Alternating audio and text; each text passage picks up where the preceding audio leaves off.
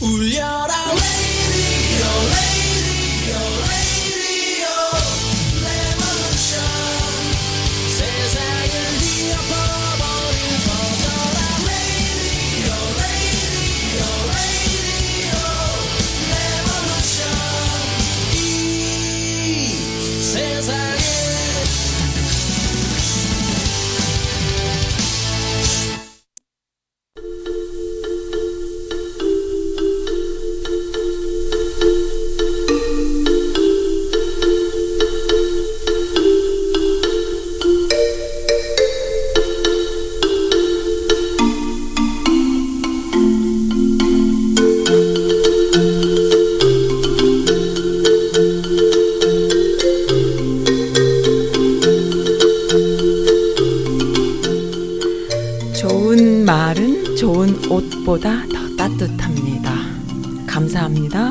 고맙습니다.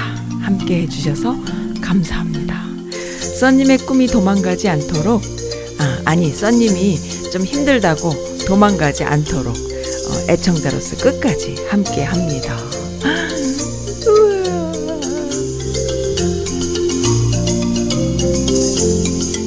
네, LA 친구님께서 아주 깊은 애정을 보내주십니다. 지난주에는 또 제가 장비 때문에 너무 고생하고 결방하고 했더니 후원까지 해주셨는데 이번 주에도 약속 지키셨어요. 오프닝 어, 책임져 주셨습니다. 감사합니다. 오늘 생일 맞으신 분 계세요. 음, 첫 곡이에요. 좀 경쾌한, 경쾌한 생일 축하곡인데요. 지난번에도 이거 한번 생일 축하곡으로 틀어드린 적이 있는데 아, 이런 음악을 생일 축하곡으로 틀어주는 방송, 라디오 방송 없을걸요. 예, 노래 마을이에요. 축하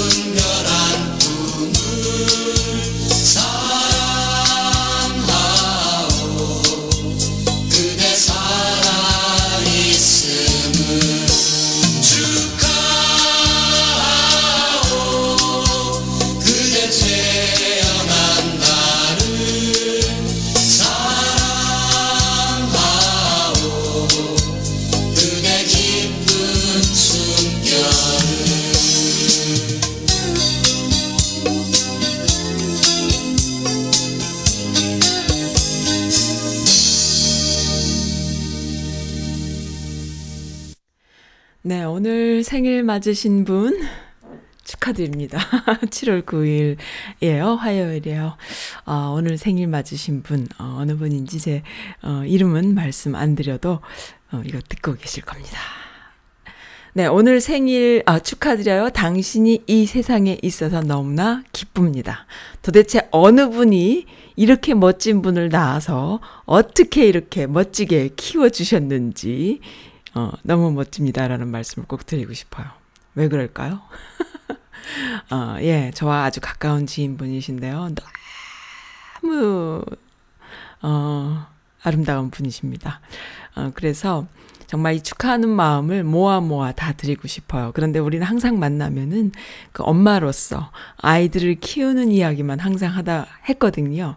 근데 솔직히 이분을 뵈면 그런 생각이 들어요.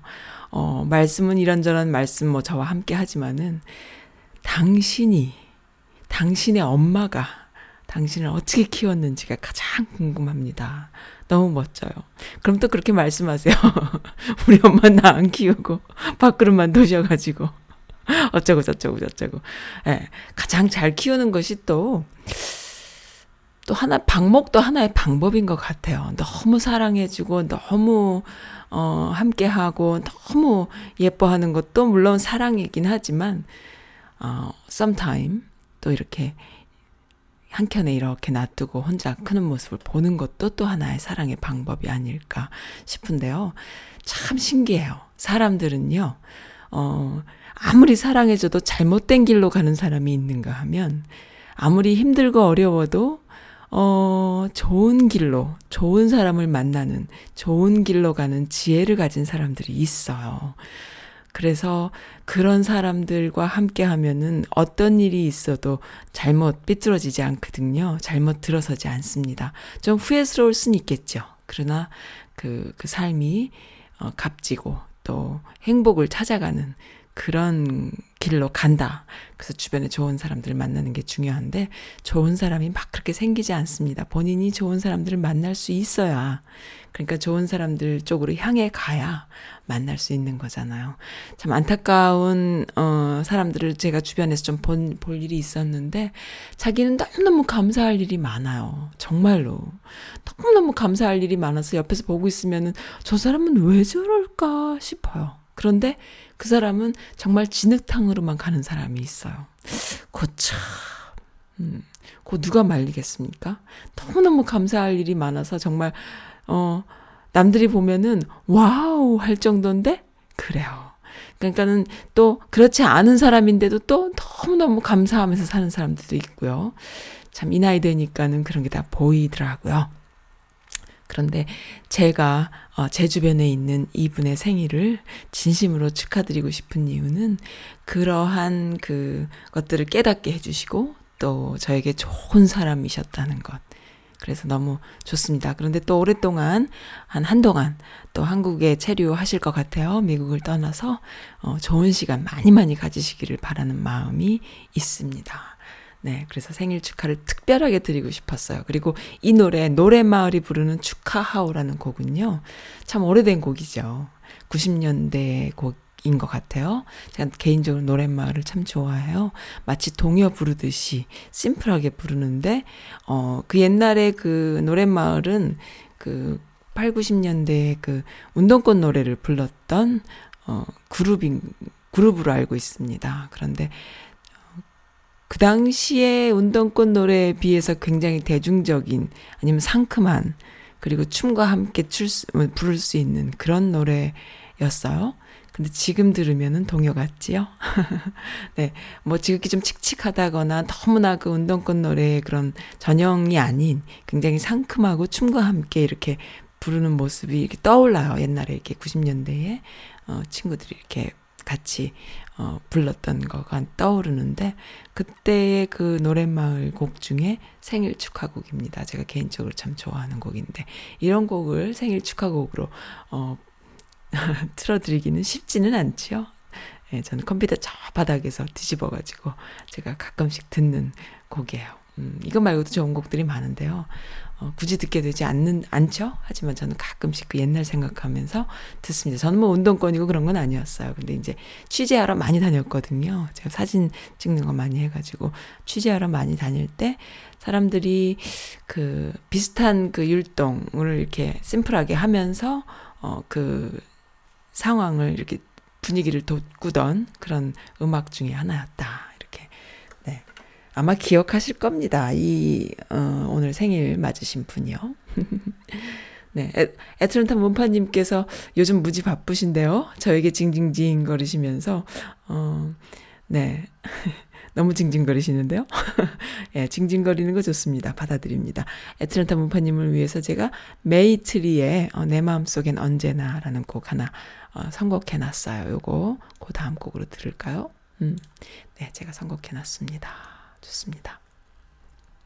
좋은 글이 있어서 제가 퍼가요라고 하면서 어, 펌질해온 글이 하나 있어요. 너무 글이 좋더라고요. 어, 제목은 예의는 지능의 문제다. 라는 제목이에요.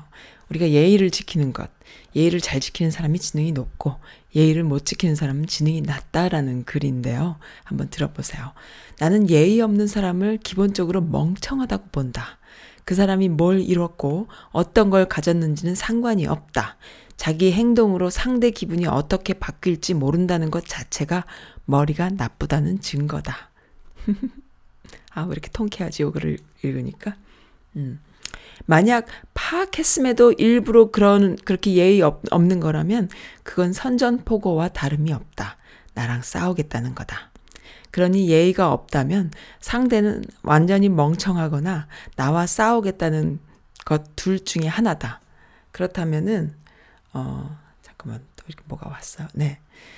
음, 그렇다면은 멍청하면 상대할 필요가 없으니 무시하면 되고 싸우겠다고 하면은 싸울 가치가 없으니 무시하면 된다. 어쨌든 예의 없는 인간과의 관계는 무시로 수렴, 수렴되기 마련이다. 이쯤 되면은 인성은 타고난 성품의 문제가 아니라 지능의 문제라는 걸 알 수 있다. 오. 우리의 인성, 인격은 지능의 문제다. 인성이 나쁜 사람을 쓰지 말라는 건 단순히 조직 내 불화나 개인적 불쾌감 때문만은 아니다. 그런 놈들과 말 섞어봐야 좋을 것 없으니 웬만하면 상종하지 말라는 의미다. 나는 상대가 나와 아주 다른 생각을 가졌어도 기본 예의가 있다면 끝까지 상대한다.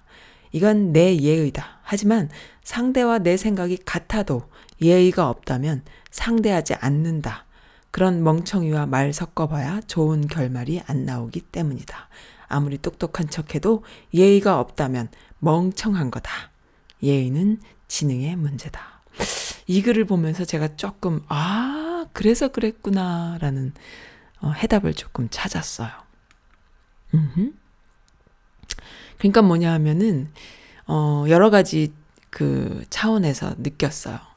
어, 첫 번째 차원으로는, 음, 첫 번째 시각으로는 직장 생활 하면서 예의, 머리가, 어, 그 인격이 안 좋은 사람 뽑지 말아라 라고 이야기했지만 그 이유에 대해서 얘기를 했잖아요. 그거 왜 그런가 봤어요. 직장 생활 했을 때 경험을 떠올려 보니까 예의가 없는 이들이 머리가 나빴다라는 거 100% 공감해요.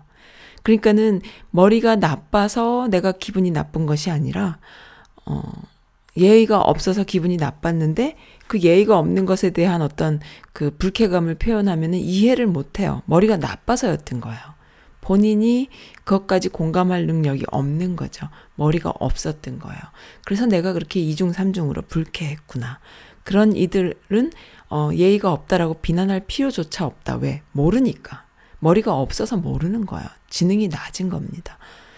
그리고 또 한 가지 관점으로 또 표현을 해보자면, 여러 가지를 느꼈어요. 또 한 가지 관점으로 표현하자면, 이 사람이 말하는 지능이라는 것은 단순히 IQ가 아닌 것 같아요. 그러니까 공감 능력이죠. 지각 능력, 공감 능력.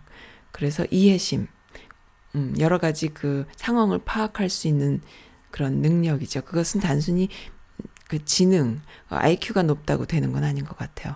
IQ가 높은 이들 중에 그래서 그 뭐 외우는 거 잘하고 그리고 수학 잘하고 뭐 이렇게 해갖고 이제 우리 한국 사회에서 특히나 공부 좀 잘한다라는 식으로 대접받았던 이들이 굉장히 머리가 나쁜 것을 많이 보잖아요.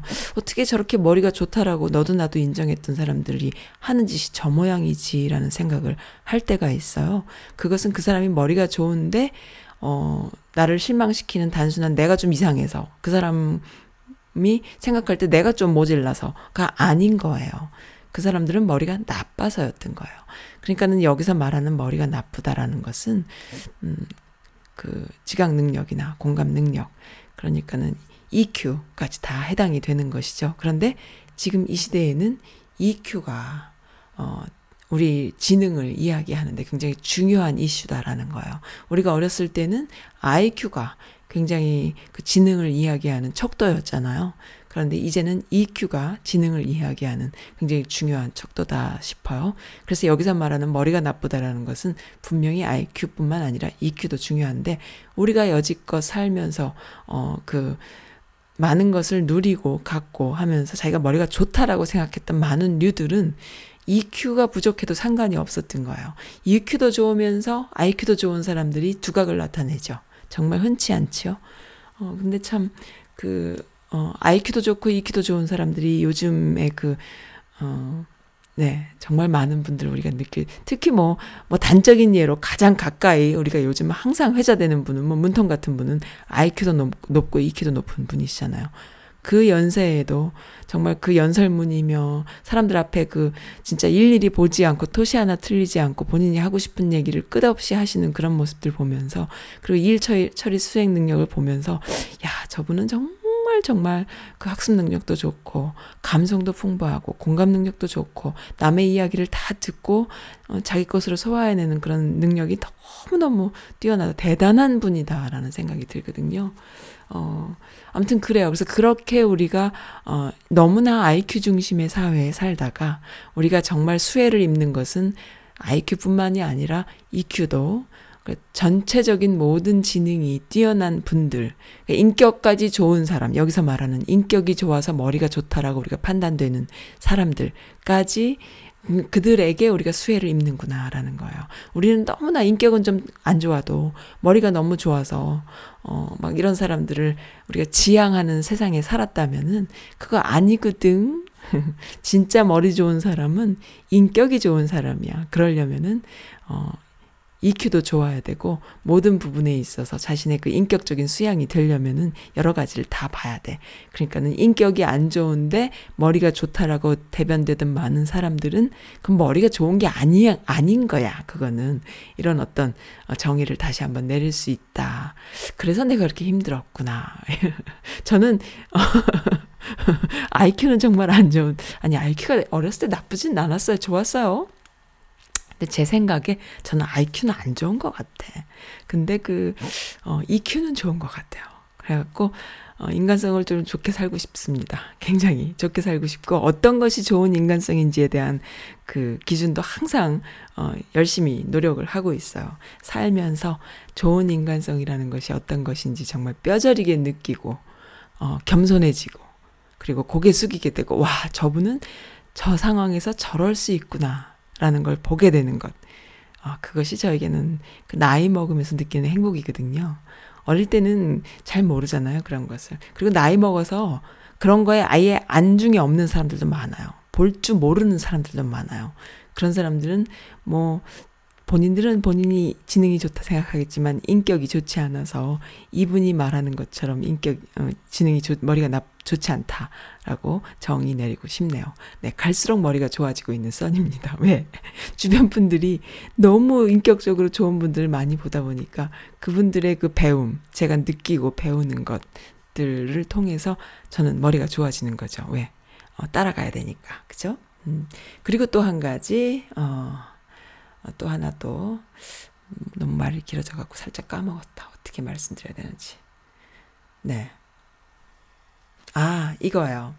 나와 아주 다른 생각을 가졌어도 기본 예의가 있다면은 끝까지 상대를 한다. 본인은 그렇다라는 거예요. 그건 나의 예의다라는 거죠. 하지만 상대와 같, 생각이 같아도 어, 예의가 없다면 상대하기 싫다라는 말씀을 하셨어요. 이 글에서 느끼는 게 뭐냐 하면은 그 옛날에 요즘은 좀 덜해요. 왜? 어, 정치적인 의견이나 또 시민 계몽을 통해서 많은 계몽을 어, 겪은 많은 시민들은 그 정치 적인 거에 이슈가 있어서가 아니라 내가 책임져야 된다라는 책임감을 가짐으로 해서 어, 이렇게 많은 그 정치적인 이슈를 어, 공유하는 상황이거든요, 지금은. 그런데 뭐 과거에 십수년 전에 노통 참여정부 때 저는 이제 미국에 있으면서 사실 아무 생각이 없었어요. 잘하고 계시겠지. 믿게, 믿으면 되겠지. 그리고 또, 어, 지지하지, 지지하는 사람들과 또 지지 안 하는 사람들이 그렇게까지 첨예하게 많이 그런지 사실 저는, 어, 그냥 그냥 지지를 했기 때문에 아무런 그 그런 거 없이 아려, 어련히 알아서 하실까 그냥 그랬거든요. 그렇게 지지하는 사람이었던 거죠. 그런데 이제 그 안에서 많은 사람들의 논쟁을 지켜본 많은 분들이 질려서 나가 떨어지는 것을 많이 본 거예요. 같은 사, 이념이나 같은 생각을 하는 사람들끼리 어떤 상황이 됐을 때 서로 싸워서 분, 분열하는 것. 그러니까 진보들은 분열해서 망한다고 하잖아요. 그 안에 분열해서 망할 때의 그 모습들을 보면은 정말 비판을 위한 비판. 그래서 너무나 날카롭게, 너무나 예의 없이 서로가 칼질을 하는 것을 본 거죠. 저는 이제 그, 땅, 그 당시는 자세히는 안 봤지만은 여기 워싱턴 근처에서도 이 많은 한, 한인들 사회도요, 그, 뭐 이념까지 안 가더라도 한인 봉사를 하면서도 그렇고 많이 끊임없이 서로 싸우지 않습니까? 그런 싸울 때 보면은 자신의 가치가 최고다라고 해서 싸울 다가 나중에 예의가 어긋나서 말 한마디에 마음이 상해서 그러니까 그 예의가 서로끼리 그 자신이 옳다라는 걸 주장하기 위해서 한, 하다 보면은 예의가 없이 나가는 거예요. 그래서 저는 그러한 극단적인 모습들이 너무 지쳤거든요. 알맹이 없는 비판이 너무너무 싫었었어요.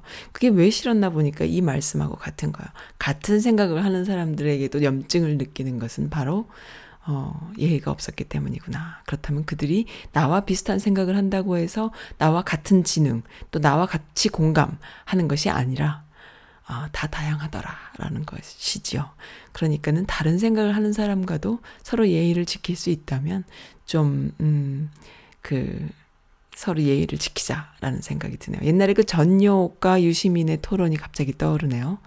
그 백분 토론에서 정말 그 유명한 어, 그 토론이었죠. 전역의 그 비아냥거림에 유시민이 불쾌함을 드러내면서 예의를 지키면서 끝까지 어, 항변하던 모습. 어, 그래서 시청자들이 그 모습을 보고 너무너무 가슴을 쳤고 또 유시민한테 좀 반하는 그런 모습이었던 것 같은데 그러한 예의 없음에 그렇게 예의를 지키는 그러면서 끝까지 알아들을 수 있는 버전으로 그 여자가 알아듣는 버전은 굉장히 유치한 버전이거든요. 초등학생 수준, 유치원 수준으로 버전으로 이렇게 의역해주지 않으면은 안 되는 거예요. 어, 왜냐하면은 좀 수준 있게 이야기하면 말꼬리 물고 늘어져. 이해를 못해서. 그럼 그걸 다시 또 설명하려면 힘들잖아. 그러니까는 처음부터 그녀의 비아냥거림에 그녀의 수준에 맞게 어, 설명을 끝까지 하던 유시민을 보면서 저는 조금 어, 반했었는데 어, 아무튼 그러한 때가 떠오르네요. 이, 이 글을 보고 여러 가지가 한꺼번에 떠오르는 좋은 글이었어요. 제가 펌질한다고 말씀드리고 펌질해 왔습니다. 최혜정님의 글이었어요. 네, 반갑습니다. 최혜정님. 음흠. 썰이 길어졌네요. 메리 앤트 메리의 아 나노노 아니에요. 메이트리의 내 맘속엔 언제나 듣겠습니다. 그거 알아 눈빛만 봐도 막 떨려 또 널 보면 숨어 나딴 사람이 된 것 같아 세상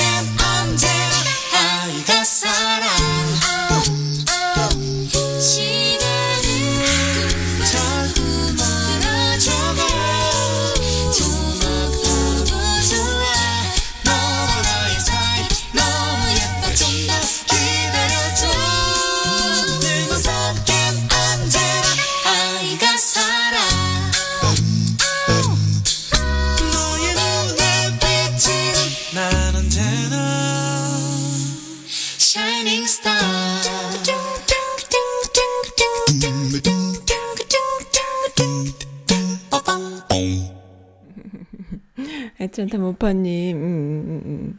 힘드신가 봐요. 이 곡 듣고 힘내세요. 네, 감사드립니다. 항상 함께 해주셔서 감사합니다. 네, 어, LA 친구님께서 오프닝도 주셨지만은 또 사연도 함께 친구야 조용필 친구야 들려주세요 하시면서 제 오랜 친구가 저를 만나러 옵니다. 너무 기쁘고 떨려요. 부부가 함께 옵니다. 함께 하는 시간 내내 즐겁고 좋은 추억 많이 만들 수 있기를 기대합니다. 그 친구에게 선즈 라디오 소개했어요. 하셨어. 아이고, 감사합니다. 네, 저도, 어, 제 성격이요. 참, 이 성격 못 말려요. 못 말리는 성격이 뭐냐면은 굉장히 샤이한 데가 있어요.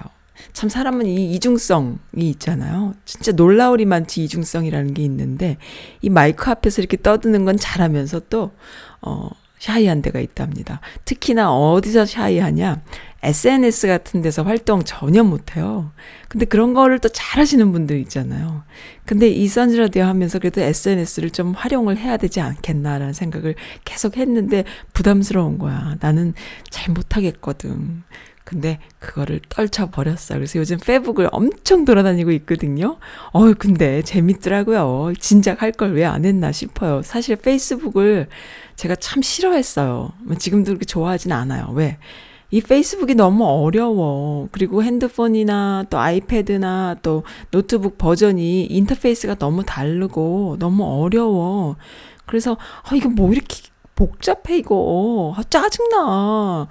그래서 뭘로 처음에 시작을 이제 시작은 처음에 뭘로 했냐면은 우리 아이 앨범으로 쓰려고. 어 에- 옛날에 왜 그 싸이월드라던가 뭐 카카오 스토리 뭐 이런 식으로 어 애기 엄마들하고 친구하다 보니까는 처음에는 카카오 스토리 하라고 언니 뭐 그것 좀 해요. 막 이래가지고 이제 이웃 맺어요. 막 이래가지고 하다가 어 그게 영 마음에 안 들더라고요 지저분해요. 뭐 하다 보면 꼭 광고 들어오고 그 한국에서 만드는 그 SNS 컨텐츠들이 다들 알고 보면 너무너무 지저분해지죠. 처음에는 좀 예뻐 나중 되면 유치해지고 지저분해지고 상업적이 되는데 그게 말로 이루 말할 수 없고 이러니까 싫은 거예요. 그래서 백업도 안 되고 프로페셔널 하지 않은 거야. 그래서 아 이거 좀 아니다. 왜냐하면 그 아이를 키우면서 느끼는 많은 공감, 아기 엄마들과의 그런 연대 이런 것이 너무 소중한데 그게 나중에 어떻게 사라질지도 모르고 이 나중에 뭐 보람이 없는 거여서 페북은 어떤가? 페북은 뭐지? 이렇게 해서 이제 조금 사진 한두 장 올리는 정도? 그다음에 영상 한두 개 올려서 어 그 함께 보는 정도 그 주변에 있는 그 저의 지인분들과 함께 보는 수준 그냥 그렇게만 했어요. 그러니까 아이가 크는 모습을 함께 공유하는 건 참 좋으니까 한 내가 아는 다른 아이들도 마찬가지고요. 그게 너무 좋아서 그렇게 했는데 어 그걸로도 좋아요. 왜? 뭐 만약에 1년 전에 우리 아이 모습을 내가 바로바로 또 볼 수 있고 그래서 그런 차원으로만 하면서 어 근데 이제 선즈 라디오를 하면서 아, SNS를 좀 잘해야 되는데 이런 식으로는 이거 안 되는데 내가 손해인데 어 어차피 온라인 컨텐츠니까 좀 하면 좋은데 근데 성격이 안 따라주는 거야. 그래서 잘 못했죠. 근데 그거를 깨뜨리자. 한번 해보자. 어, 프로페셔널하게. 좀 이렇게 비즈니스처럼 해보자. 라는 생각으로 많은 사람들, 비슷한 생각을 하고 비슷한 컨텐츠에 목말라 있는 사람들을 찾아다니기 시작했어요, 제가. 그래서 많이 이제 해보니까, 오, 재밌는 거예요. 어, 너 진짜 갈걸. 이런 식으로 인간은 깨져나가는 거죠. 근데 이제 이 LA 친구님은 제 선즈 라디오를 어떻게 처음에 접했는지는 말씀을 안 해주셔서 모르는데, 어, 꾸준히 이렇게 저를, 어, 그 선즈 라디오를 애청해 주셔서 감사합니다만은, 어, 이렇게 그, 어, 라디오를 소개했다고, 하, 소개해 주셨다고 하니까 부끄럽잖아, 또. 그리고 고맙잖아. 예. 그렇습니다.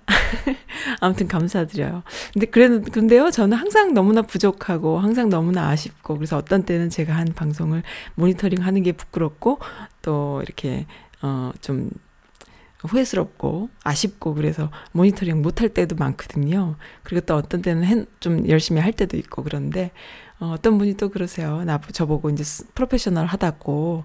어, 그래서 그 말씀 듣고 너무 좋습니다. 그래서 또 그런 말 들으면 속으로는 내심, 어, 정말요? 뭐 이러지만은 겉으로는 또 뭐라 그러냐면은, 아유, 선즈라디오 같은 게 없어. 뭐 이러면서. 아, 무적이에요. 막, 어? 선즈라디오는 대박이에요. 막 이랬더니 얘기합니다. 저도 조금 변했죠?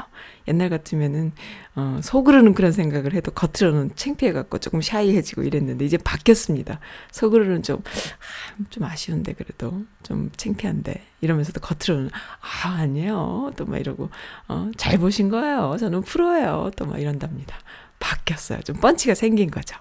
네, 고백합니다. 네, LA 친구님, 어, 저의 이런 마음을 다 아실란가 모르겠지만은 이렇게 선즈라디오 소개해 주셔서 감사드리고요.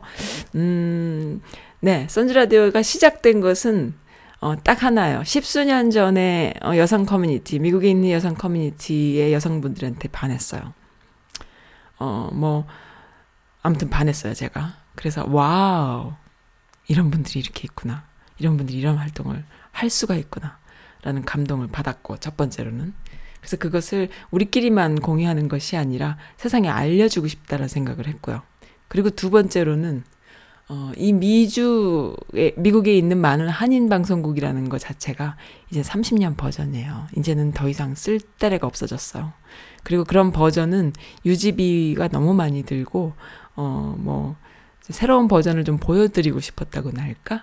그리고 이제 로컬 중심, 뭐 FM, AM 이런 식으로 어, 주파수 통해서 가거나 또 이런 것들이 다 필요 없고 이제는 어떤 매체도 인터넷을 통해서 보는 인터넷 방송국이잖아요. 뭐 인터넷이란 말을 앞에 굳이 쓸 필요가 없죠.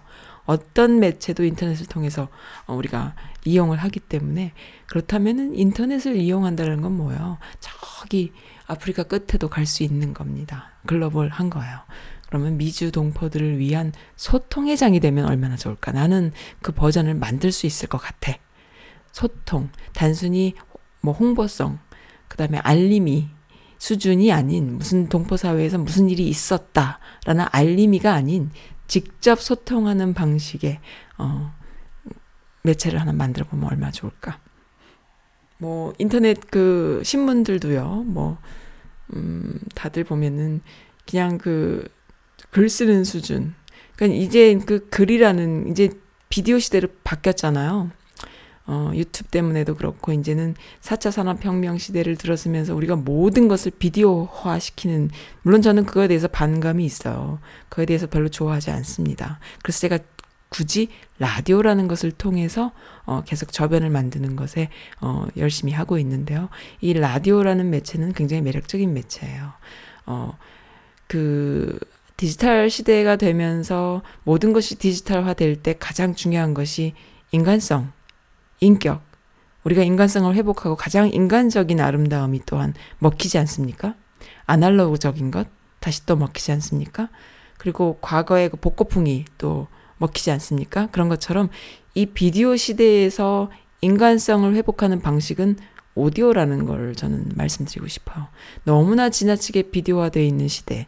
우리가 뭐든지 비디오로 보려고 하고, 어, 모든 것이 그 책, 책 보는 것도 사실 오디오거든요. 귀로 듣는 거나 마찬가지 눈을 통해서 귀로 듣는 오디오 매체인데, 독서를 하지 않고 무조건, 어, 그, 유튜브를 통해서 뭘 보려고 하고, 뭐든지 비디오화 돼 있는 이런 비주얼이 완전히 먹히는 이런 시대에, 인간성을 회복하고 가장 아날로그적인 매체, 어, 그러니까 우리가 옛날에 뭐 1988 응답하라 하면서 너무 좋았던 것처럼, 그리고 80년대, 90년대 음악을 들으면서 너무 좋았던 것처럼, 뭔가 이렇게 복고풍이 유행하는 것과 비슷한, 어, 개념으로 이 비디오 시대에 우리의 인간성을 회복해주고 우리에게 그, 어, 따뜻한 마음을 줄 수 있는 매체는 귀로 듣는 라디오 매체라는 거예요. 굳이 라디오 매체는 필요하다, 우리에게. 그런 생각이 들어서 모든 사람들이 유튜브만 보고 살 수는 없거든요.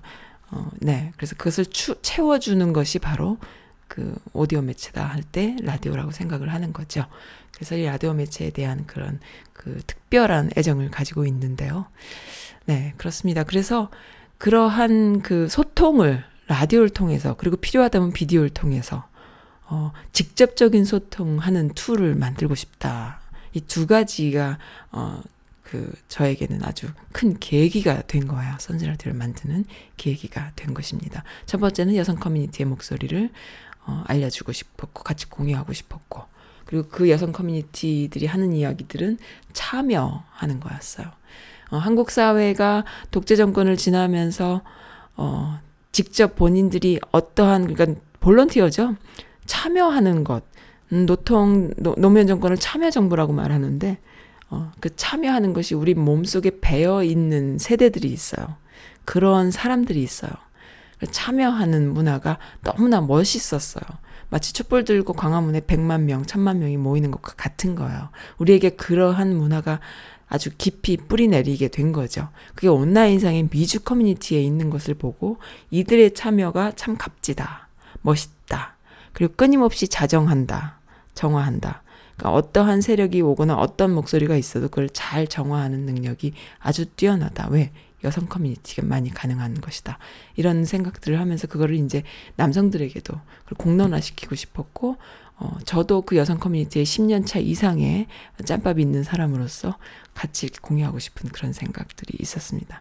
그것이 이제 첫 번째고, 두 번째는 어, 그런 직접적인 소통의 tool을 만들고 싶다. 한인방송국이라는 이 정말 30년 전, 전의 버전이 아닌, 이제는, 어, 정말 뭐, 뭐, 다스베이다 같은 걸로 대변되는 그런 방식의 직접 소통에서 오는 그런 채널을 만들고 싶다. 이 미주동포 사회에, 어, 그런 두 가지 이유였죠.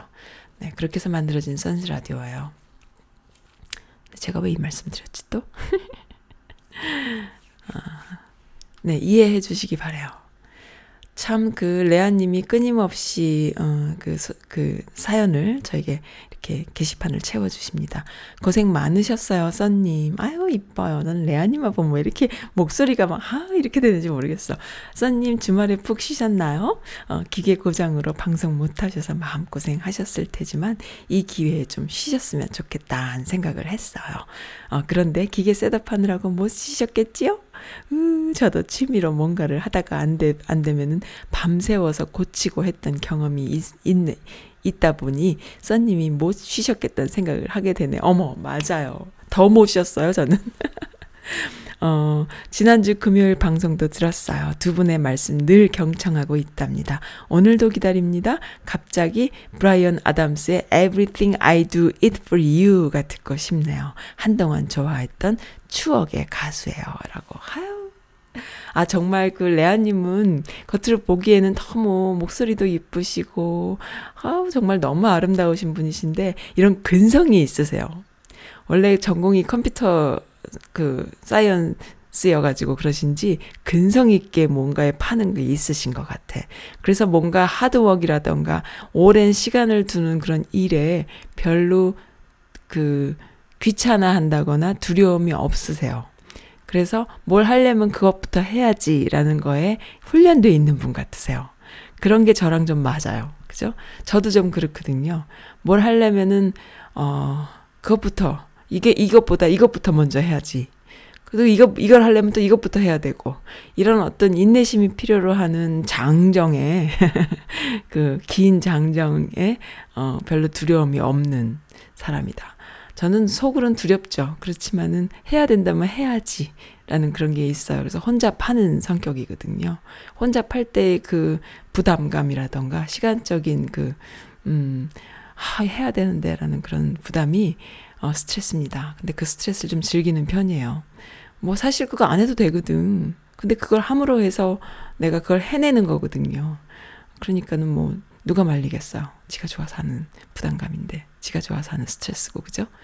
예, 레아님이 좀 그런 면이 있으신 분 같다. 어, 맞죠? 네, 음악 준비해 놓을게요. 그 다음, 어, 예. 어, 잠깐만요. 네. 요거 다음으로 올려놔야지. 음? 그 다음에 또 써님 하이롱 러블리캣님께서 음, 맑은 하늘, 맑은 공기, 맑은 생각. 그러나 몸은 너무 무겁고 찌뿌둥해서 걱정인데 당 수치가 높게 나왔네요. 흰밥 잘 안 먹은 지도 오래됐는데 어쩌면 이렇게 야속할까요? 그래도 좋은 생각으로 맑은 마음 가지고 하루를 시작하려고 해요. 화이팅! 본방 사수 준비됐어요. 신청곡은 이소라의 신청곡을 부탁드립니다. 하셨네요. 음, 내가 이소라의 신청곡을 내가 준비해 놨는데 어디로 갔지 또? 허허, 참. 아, 여기 있네요. 어, 잠깐만. 예, 여기 있습니다. 찾아놨어요. 두 곡 이어서 들을게요. 브라이언 아담스와 이소라의 신청곡. 네.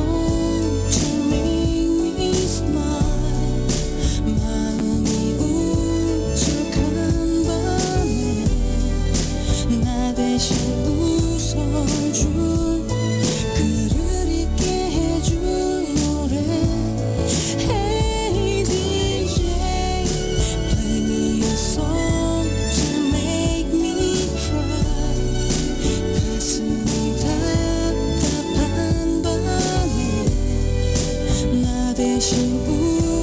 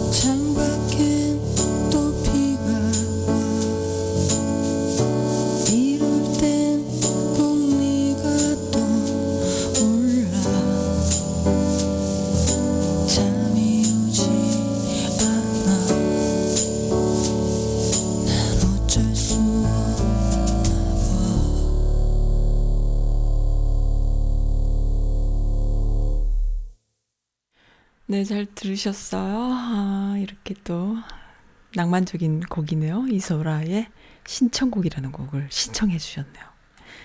음, 러블리캣님께서. 그 다음에 또 해피해피님이 또 뭘 펌지를 해주셨는데, 운 좋게, 하- 운 좋게 한국전쟁이 나서라는 제목의 손석희 브리, 브리핑을 펌질 하시면서 본방사수 하신다고 남겨주셨네요. 이게 뭐예요? 운 좋게 한국전쟁이 나다니요. 어, 음, 뭐 예상했던 대로입니다. 일본은 한국 전쟁이 해서 대박이 터지잖아요. 어, 그 이야기를 한 것 같아요. 뉴스룸의 어, 앵커 브리핑, 손석희 브리핑을 사- 살짝 읽어드릴게요. 운이 좋게도 정말 운 좋게도 한국 전쟁이 일어났다. 이것은 지난 2005년 아소다로 당시 일본 총무성이 한 말이래요. 그는 지금 일본의 부총리 겸 재무상입니다. 실제로 일본은 한국 전쟁 당시에 어마어마한 전쟁 특수를 누렸어요. 억지로 항복을 선언한 패전 이후 대공황의 위기마저 어, 거론되었던 음, 경제는 군수 물자를 판매하면서 기적적으로 살아났으니까요. 한국 전쟁은 신이 내린 일본의 어, 신이 일본에 내린 선물이다. 요시다 시게루 전 일본 총리라고 하죠. 이 아소다로의 외조부이자 한국 전쟁 당시 일본의 총리 요시다 시게루 역시 한국 전쟁은 신이 일본에 내린 선물이다. 이렇게 말하면서 가슴을 쓸어내렸다고 합니다. 어, 네. 한국전쟁의 최대 수혜자는 피 한 방울 흘리지 않고 막대한 부를 축적한 일본이었어요.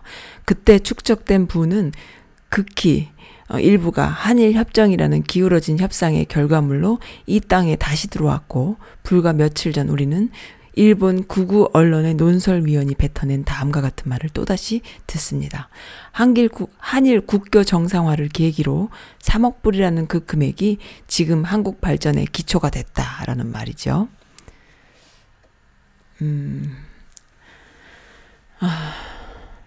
네, 구로다 가스 히로라는 산케 신문 논설위원이 이런 말을 하네요. 한일 국교 정상화 3억 불이라는 그 금액이 지금 한국 발전의 기초가 됐다. 그는 10여 년 전 독도 논쟁이 붙었을 때 독도는 한국 것, 다케시마는 일본 것이라는 참으로 해괴하고 편리한 논리를 설파하기도 했던 사람인데 일본 극우의 논리는 바뀐 적이 없고 바뀌지도 않을 것입니다. 이른바 경제 보복. 어, 지금 한, 한, 지금 뭐, 어, 나오는 이야기죠. 보복이라는, 아, 보복이란 피해를 입은 사람이 마지막, 어, 행하는 마지막 수단일 텐데, 그들이 입은 피해가 도대체 무엇인가요? 가해자가 오히려 피해자임을 자처하는 모순은 혐오의 정치적 언어를 낳고 그들이 쏟아놓는 정치의 언어가 선량한 양국 시민들의 마음까지 갈라놓는 현실을 어떻게 극복해야 할 걸, 해야 할까요? 어, 그리고 여기 그들이 피해자가 되는 동안 오히려 가해자가 된 사람이 있으니 1940년대에 어, 강제 노역에 시달리다가 끌려가서 강제 노역 시달리다가 노인이 되어버린 청년이 이렇게 말을 합니다. 나 때문에 이런 일이 벌어진 것 같아서 미안해요. 라고요. 피해자이면서 졸지에 미안, 미안함을 느껴야 하는 이춘식 할아버지께 한국 전쟁은 신이 일본에 내린 선물이다 라고 했던 일본 총리 요시다 시게루가 했다고 전해지는 말을 한마디 더 전해드립니다. 이제 일본은 살았다. 요시다 시게루 전 일본 총리가 이런 말도 했다고 하네요. 야, 참. 근데 참 많이 들어봤던 이야기고 많이 들었던 이야기, 그 논조예요. 조선일보가 항상 이런 식이죠, 사실은. 어, 조선일보가 항상 이런 식인데 요것을 노골적으로 이야기할 때도 있지만은 살짝 숨기고 어, 이야기할 때가 많이 있는데 정말 친일파들이 어, 참 참, 참, 일본 애들은요, 한국, 가까운 한국이란 나라의 친일파들을 통해서 후원 협찬을 해, 후원을 함으로 해서 정치 권력을 얻기도 하고, 또 미국이란 나라의 정말 각계각층의 또 기업들을 통해서 어, 많이 또 후원함으로 해서 정치인들과 시민단체들에게까지 자신들의 정치력을 발휘하는 것을 보면은 참 대단해요. 대단하고 그것이 생활이에요. 이들은 그런 요, 그 요망한 짓들을 함으로 해서 어, 아닌 것을 긴 것으로 만들고 긴 것을 아닌 것으로 만드는데 참 천부적이다 싶어요.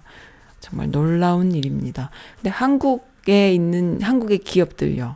어, 참 친일 기업들이 또 많이 있다 보니까 그 한국을 대표하는 훌륭한 그 훌륭한 기업들도 있거든요. 어, 그런 훌륭한 기업들 뭐 LG라던가 뭐 많이 있잖아요. 뭐그 오뚜기 같은 기업도 좋은 기업이고 그런데 이제 어, 친일 기업들이 워낙 어, 또 한국에는 많이 있어서 어, 뭐 삼성은 말할 것도 없고 롯데라던가 롯데는 아예 친일이기 이전에 그냥 일본 기업이라고 보시면 돼요. 뭐 친일 기업이라고까지 따질 것도. 그냥 일본 기업. 그리고 뭐 농심 같은 애들은 정말 대표적인 친일 기업이죠. 예, 친일 기업이에요. 농심 같은 애들은 친일 기업이고 어, 삼성은 친일 기업이고 롯데는 아예 일본 기업이고 그러한 기업들이 유통부터 어, 여러 가지를 다 장악하고 있다라는 거요.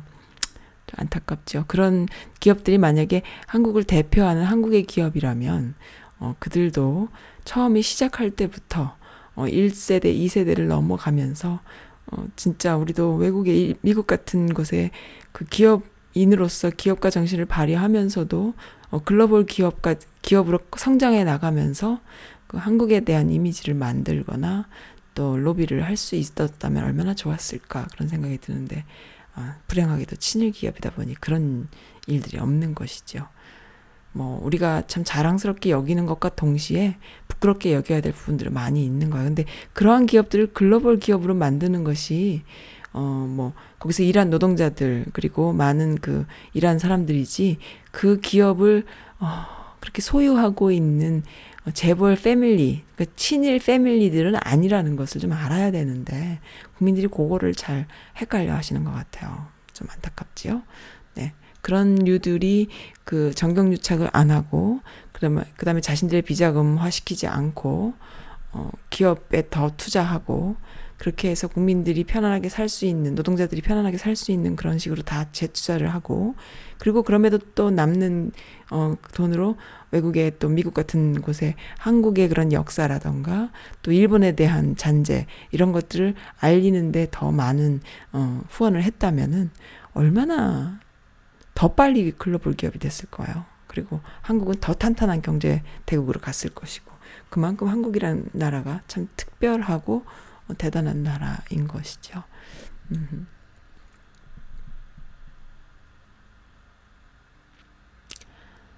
아, 양희은의 참 좋다 신청해 주신 분이 네. 봄이맘님이십니다. 써님, 우리 딸 그림 칭찬 많이 해주셔서 너무 감사했어요. 써님 아들내미 그림도 장난이 아니던데요. 남자아이라 그런지 딸내미랑은 완전 다르던데요. 우울한 일 있었지만은 나름대로 견뎌내는 지혜를 알아가고 있습니다. 아, 그 시간만, 그 우울한 시간만 잘 지나가게 하면은 다시 또 살고 있더라고요. 참 신기해요. 써님 신청곡 할게요. 양희은의 참 좋다. 여기는 텍사스예요. 무적의 선즈 라디오 화이팅이라고 하셨네요. 감사합니다. 양희은의 참 좋다. 봄이맘님 아, 귀엽고 따뜻하신 분이십니다. 감사드립니다. 네 준비해놨어요. 그리고 데비도님이 어, 어머님 아프셔서 항상 병원에 어, 모시고 다니신다 하셨는데 다 나으셨다고 하셨잖아요. 데비도님께서 날이 무척 덥네요. 가족들과 어머님 모시고 여름 휴가 계획이 끝났어요. 저 아래쪽으로 가기로 했습니다. 메릴랜드를 살짝 지나갈 것 같아요. 바쁘신 것 같지만 건강 잘 챙기고 항상 행복하시길. 운전 중에 차 안에서 애청합니다. 라고 하셨네요. 아우, 감사드립니다. 참, 이렇게 사연과 신청곡, 작고 소소한, 어, 사연과 신청곡도 어, 너무 좋아요. 그리고 도깨비님이 주신 글은 어, 게시판에 그, 어, 하도 안 갔더니 써님 선지라데 게시판에 하도 안 갔더니 비번을 살짝 까먹었어요. 아 그러시면 안 돼요, 도깨비님. 그 정도는 기억하고 계셔야지. 얼마나 그 도깨비님은 제가 믿고 의지하는 분인데. 어, 요즘 써님 보니까 이렇게 꿈을 이루는 사람도 있구나 싶은 생각이 들어요. 예전에 꿈을 이야기하실 때는 기억해보면 꿈을 이야기하실 때를 기억해 보면 어, 지금의 써님은 완전히 꿈을 이루신, 이루신 것 같아요. 문제는 시간이죠. 시간만 더해지면 써님은 정말 무적의 소통 방송국이 될 거예요. 뉴욕주 시골이지만 여기서 어, 초대하고 싶어요. 어, 여기에 초대하고 싶어요. 여기서 다, 다스베이다 같은 프로를 녹화할 수는 없을까요? 언젠가 공개 방송 하시면 꼭 그 짝으로 날아가고 싶습니다. 라고 하셨는데, 어, 그래요? 할 수 있죠. 문제는 이제 어떤 컨셉으로 어떤 분들이 나와서 어떻게 즐기느냐인 건데요. 다스베이다는 시사적인 이야기를 다루잖아요. 그렇게 해서 계몽을 중심으로 하죠. 그리고 좋은 정치인을 어 뽑히게 하고 싶은가 봐, 김어준은. 그래서 일 많이 하는 좋은 정치인들을 국민들 앞에 직접 데리고 나와서 어, 직접적인 소통을 함으로 해서 선보여주는 일을 자꾸 하는 것 같아요. 근데 우리는 그런 것도 물론 중요하지만 미국은 완전히 다른 세상이잖아요. 한인 동포 사회는 또 완전히 다르잖아요. 그러니까는 그 다른 컨셉에 어, 물론 다양한 컨셉이 될 것 같아. 여기는 오히려 그렇게 해서 그런 제작은 가능하고 음 그리고 또 다스베이다는 다스베이다 그 벙커 그 스튜디오에서만 가능하지만 선즈 라디오는요. 무적인 이유가 있어요. 어디나 갈 수 있어요. 그 보통 방송국 하면은 전문가들이 와서 셋업을 딱 해놓고 거기서 이제 그 방송인들이 그 제작을 하잖아요. 저는요 안방에다가도 차릴 수 있어요. 다스베이다 벙커요 안, 안방에다가도 차릴 수 있고 남의 집 지하실로도 갈 수 있고요. 전국 방방곡곡 다니면서 다스베이다 같은 버전의 그 녹화를 할 수 있습니다. 특이하죠. 접었다 폈다 접었다 폈다 제 마음대로 할 수 있어요. 어, 네. 이건 무적 맞습니다. 사람들이 좀 알아야 돼 이런 거는. 와 이런 게 있구나라고 알아야 돼. 모든 것이 맞아 떨어졌어. 어, 나만 할 수 있어. 남들은 할 수 없습니다. 나만 할 수 있어요. 라디오면 라디오, 비디오면 비디오, 어, 또 어, 녹화면 녹화, 생중계면 생중계, 또 이동해서 외부 생중계면 외부 생중계, 외부 녹화면 외부 녹화, 뭐든지 할 수 있습니다. 네, 광고 말씀 좀 드릴게요. 어, 9월 달에 있을 그 한인 페스티벌 광고 해달라고 슬쩍 저에게 어, 주시는 분이 계셨어요.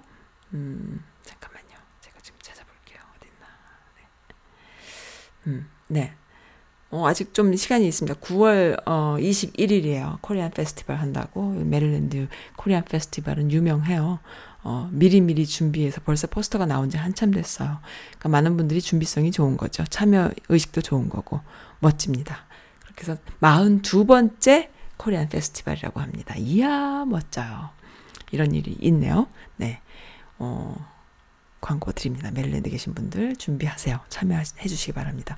그리고 또 하나 좋은 어, 광고 해드릴게요. 7월 18일이에요. 다음 주 목요일입니다. 어, 한반도 냉전 구조 이번에는 해체되는가라는 제목으로 정세현 전 통일부 장관님이 워싱턴에 오십니다. 네, 한미 과학 어, 협력센터 강당에서 강연을 하세요. 예, 선스 라디오도 참여하려고 합니다. 음흠, 가능하다면 중계 녹화도 어, 참여하시지 못하시는 많은 분들도 보실 수 있도록 제가 또 서비스 해드릴 수 있지요. 이것이 바로 선즈라디오의 특징이에요. 어디에도 이것을 해내는 방송사는 없잖아요. 네, 직접 보실 수 있게 제가 한번 해볼까 어쩔까 생각하고 있습니다. 네, 좋지요. 양희연의 참 좋다 듣고요. 음, 네, 요거 들으면서 마지막으로 마칠게요. 네, 안녕히 계세요. 감사드립니다.